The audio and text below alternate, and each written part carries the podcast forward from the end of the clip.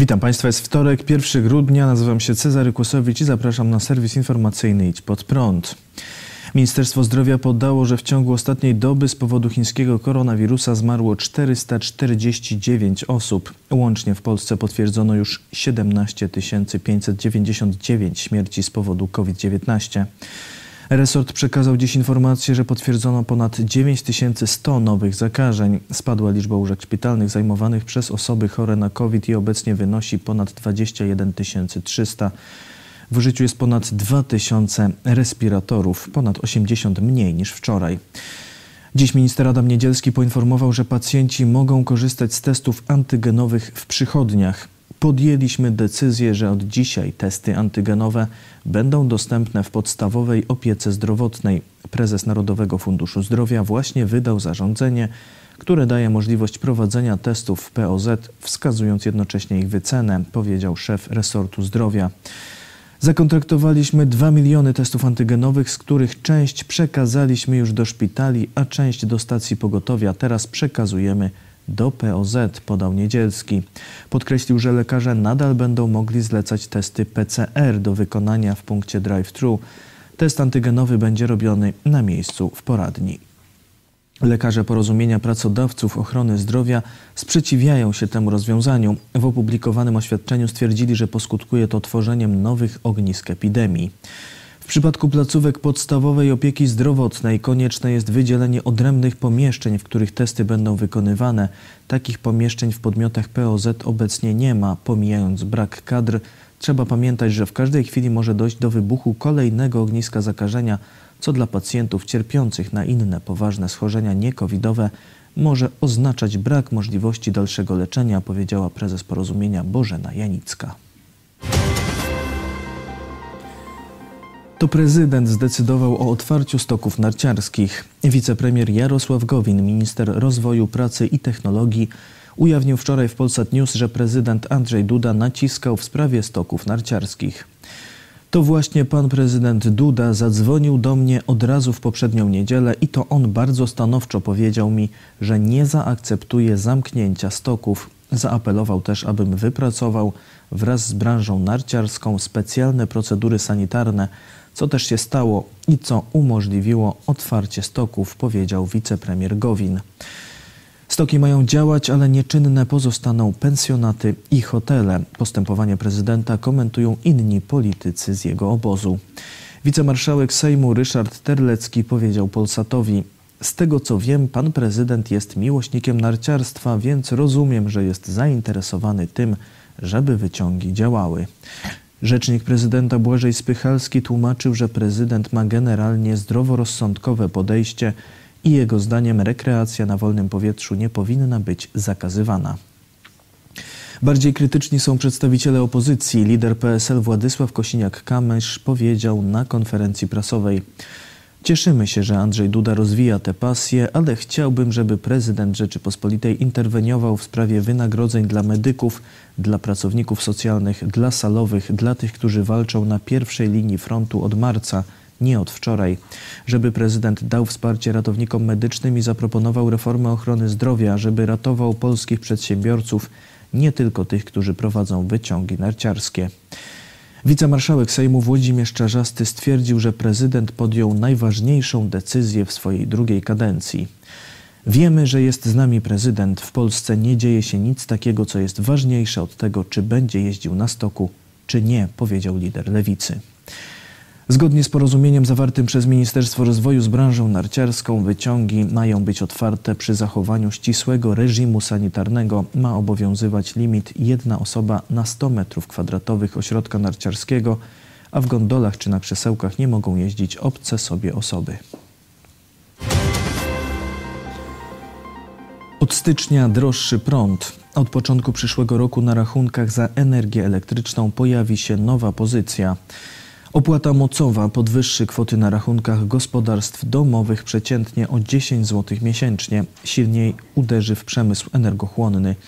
Dla dużych firm może oznaczać to dodatkowy koszt nawet kilkudziesięciu milionów złotych rocznie. Energetyka odnawialna jest obecnie w Unii Europejskiej uprzywilejowana. Producenci energii elektrycznej ze źródeł odnawialnych mają zagwarantowane odkupienie całej wytworzonej energii po gwarantowanej cenie. Elektrownie konwencjonalne zasilane węglem lub gazem takich udogodnień nie mają, a dodatkowo obciążone są opłatami za emisję dwutlenku węgla. Tak sztucznie zaniżona opłacalność sprawia, że nie otwiera się nowych elektrowni konwencjonalnych, a stare są zamykane. Powoduje to poważne zagrożenie dla bezpieczeństwa energetycznego. Nawet gdyby tak zwane zielone elektrownie pokrywały całe zapotrzebowanie na energię elektryczną, to pod uwagę trzeba brać okresy mniejszego nasłonecznienia czy braku wiatru. Elektrownie nie mogą wtedy produkować prądu w wystarczającej ilości, a niedobór trzeba uzupełniać energią z elektrowni konwencjonalnych. Jednak jeśli elektrownie konwencjonalne miałyby służyć tylko do uzupełniania tych braków, to ich utrzymywanie jest nieopłacalne i dlatego wprowadzana jest opłata mocowa. Ma ona zrekompensować elektrowniom konwencjonalnym straty i zapewnić, że w razie potrzeby będą gotowe do produkcji energii. Na przyszły rok oceniono koszty takiego zabezpieczenia w Polsce na 5 miliardów złotych i tyle będziemy musieli dopłacić w rachunkach za energię. Odbiorcy przemysłowi i instytucjonalni będą płacić za pobraną energię dodatkowo ponad 7,5 grosza za kilowatogodzinę. Dla największych przedsiębiorstw oznacza to nawet 90 milionów złotych rocznie. Odbiorcy indywidualni w zależności od rocznego zużycia energii będą płacić od złoty 87 do ponad 10 zł miesięcznie. Niestety nie jest to jedyne zwiększenie opłat za energię, jakie czeka nas od stycznia. Zwiększona zostanie opłata za odnawialne źródła energii. W tym roku wynosiła 0. W przyszłym wyniesie już 2 zł 20 groszy za megawattogodzinę. Równocześnie usunięto opłatę kogeneracyjną, która wynosiła złoty 39 za megawattogodzinę. Ciągle trwają negocjacje sprzedawców energii z Urzędem Regulacji Energetyki w sprawie cen energii na przyszły rok. Koncerny wnioskują o nawet kilkunastoprocentowe podwyżki. Wpływa na to m.in. rosnąca cena uprawnień do emisji dwutlenku węgla. Negocjacje mają zakończyć się do połowy grudnia. Obecnie hurtowa cena energii elektrycznej w Polsce jest najwyższa w Unii Europejskiej. Wynosi około 46 euro za megawattogodzinę. Opłaty za emisję dwutlenku węgla przy spalaniu węgla kamiennego wynoszą ponad 25 euro.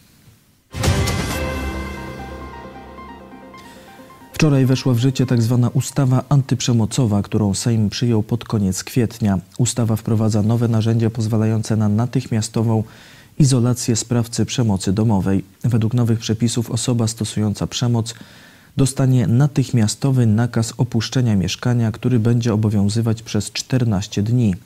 Uprawnienia do wydawania takiego nakazu zostały przyznane policji i żandarmerii wojskowej. Na wniosek osoby dotkniętej przemocą sąd może przedłużyć nakaz. Jak opisuje Ministerstwo Sprawiedliwości, nakaz opuszczenia mieszkania będzie egzekwowany łącznie z możliwością użycia środków przymusu bez względu na ewentualne twierdzenie sprawcy, że nie ma dokąd się wyprowadzić. Funkcjonariusz wskaże mu placówki zapewniające miejsca noclegowe, a także takie, gdzie na przykład można rozpocząć leczenie od uzależnień będących przyczyną przemocy domowej. Wobec sprawcy przemocy będzie można również wydać zakaz zbliżania się do mieszkania i jego bezpośredniego otoczenia. Policja będzie zobowiązana do regularnego sprawdzania, czy sprawca przemocy stosuje się do sankcji. Jeśli złamie nakaz lub zakaz, policja będzie mogła zastosować środki przymusu. Stan Arizona zatwierdził wygraną Joe Bidena. Władze Arizony oficjalnie zatwierdziły wynik wyborów prezydenta USA w tym stanie, przyznając 11 głosów elektorskich Joe Bidenowi. To pierwszy raz od 1996 roku, kiedy kandydat demokratów wygrał w Arizonie. Prawnik Donalda Trumpa, Rudy Giuliani, stwierdził na konferencji prasowej, że wybory zostały sfałszowane i wezwał Kongres stanu Arizona, w którym większość mają republikanie, by na kolegium elektorów wysłał przedstawicieli, którzy zagłosują za Donaldem Trumpem. Według oficjalnych danych Biden zwyciężył w Arizonie różnicą niespełna 10,5 tysiąca głosów. Dziś Rudy Giuliani ma zeznawać w Michigan przed Komisją Stanowego Kongresu w sprawie nieprawidłowości podczas wyborów. Na początku listopada wraz z wyborami prezydenckimi przeprowadzono wybory do Senatu Stanów Zjednoczonych. W rezultacie republikanie zdobyli już dokładnie połowę miejsc w Senacie na najbliższe dwa lata. W stanie Georgia odbędzie się jeszcze druga tura. 5 stycznia rozstrzygną się tam losy dwóch miejsc w Senacie. Jeśli choć jedno zdobędą republikanie, będą mieć większość w wyższej izbie amerykańskiego kongresu. Były przewodniczący Izby Reprezentantów Newt Gingrich stwierdził, że od tych wyborów zależy przyszłość USA. W wywiadzie dla Breitbart News powiedział: Przyszłość Stanów Zjednoczonych zależy od wyników wyścigu do Senatu w Georgii. Jeśli nie chcecie radykalnie lewicowej Ameryki, zdominowanej przez lewicowych sędziów z ogromnymi podwyżkami podatków, z polityką ustępowania Chinom, musicie iść i zagłosować. Później powinniście iść jako ochotnicy do obserwacji liczenia głosów, aby mieć pewność, że oni nie ukradną wyborów. Te rzeczy są konieczne i nie powinniśmy w żaden sposób lekceważyć tego, jak ważny jest ten wyścig do Senatu w Georgii. Te dwa miejsca w Senacie stanowią granicę między powstrzymywaniem Bidena a wzmocnieniem go, powiedział Gingrich. Ostrzegł, że demokraci skupiają się na mechanice wyborczej, podczas gdy republikanie na kampanii politycznej. Trzeba myśleć o dwóch równoległych projektach. Jest kampania, na której skupiają się republikanie, i jest głosowanie, na którym skupiają się demokraci. Jeśli nie znajdziemy sposobu na uczciwe głosowanie, kampania nie będzie miała znaczenia, ponieważ utoniemy w nielegalnie zebranych kartach do głosowania, podsumował Gingrich. Komunistyczne Chiny próbują zrzucić winę za koronawirusa na inne państwa. Chińskie władze i media coraz częściej sugerują, że koronawirus powstał w innym państwie. Gazeta rządowa People's Daily opublikowała na Facebooku wpis, w którym twierdzi, że epidemia COVID nie rozpoczęła się w mieście Wuhan. We wpisie przywołała słowa chińskiego epidemiologa Zheng Guanga, który stwierdził, że Wuhan to miejsce, gdzie po raz pierwszy wykryto koronawirusa, ale to nie miejsce skąd pochodzi. Gazeta mówi także o innym epidemiologu, który oświadczył, że wirus mógł przyjść do Chin na mrożonkach. Wśród obszarów, które według tuby Komunistycznej Partii Chin mogły stanowić źródło wirusa są m.in. Włochy, gdzie według gazety pierwsze zakażenia koronawirusem miały pojawić się już jesienią ubiegłego roku.